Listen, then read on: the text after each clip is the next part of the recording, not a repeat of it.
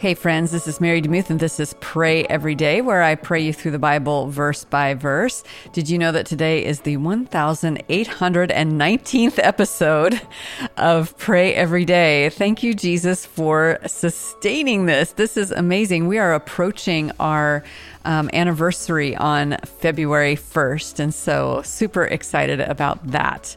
Um, in fact, if you want to be a part of that episode, you can record it at um, marydemuth.com.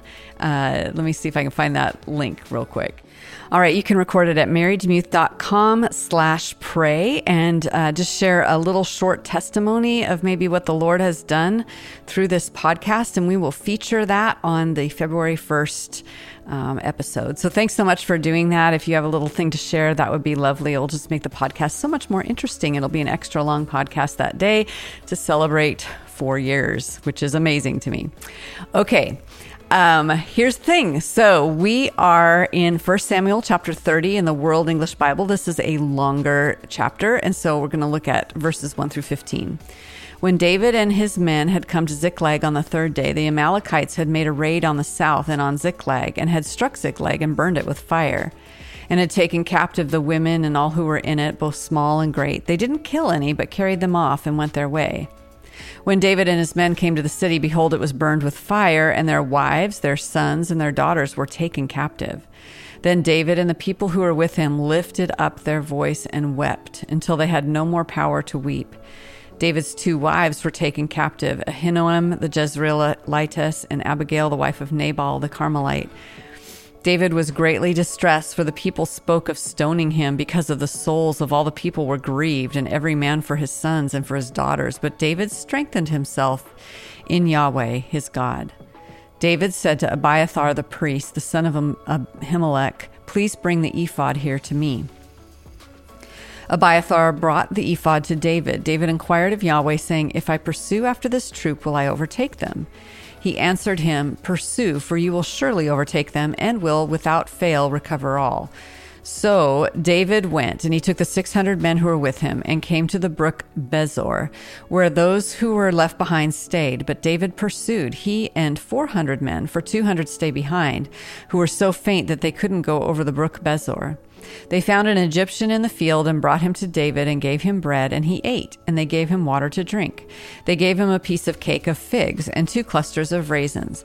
When he had eaten, his spirit came again to him, for he had eaten no bread and drank no water for three days and three nights. David asked him, To whom do you belong? Where are you from? He said, I am a young man of Egypt, servant to an Amalekite, and my master left me because three days ago I got sick. We made a raid on the south of the Cherethites and on that which belongs to Judah and the south of Caleb, and we burned Ziklag with fire. David said to him, Will you bring me down to this troop? He said, Swear to me by God that you will not kill me and not deliver me up into the hands of my master, and I will bring you down to this troop. Mind if I pray for you? Lord, thanks for this story. It's hard, it's painful. Um, and we see David in a really difficult situation where his wife and um, everybody's wife and kids have been carted off and he doesn't know what to do. But I just thank you so much for that verse about he chose to strengthen himself in the Lord. He was at his wits' end. He was faint within him. He was sad. He was grieved. And everybody hated him. And when he was in that place, he ran to you. He asked for your help. He asked for your guidance. And so, Lord, I pray for that today, for my friend listening today. When they feel like they're at the very, very end of their rope, Lord, you would just be there for them and you would show them the next obedient step to take.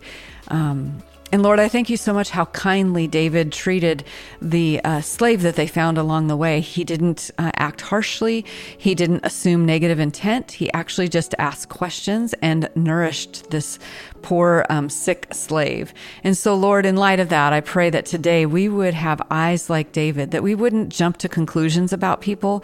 We would assume the best about them and give them both physical and spiritual nourishment in the, in the way that we treat them with kindness and compassion and respect and uh, with a listening ear.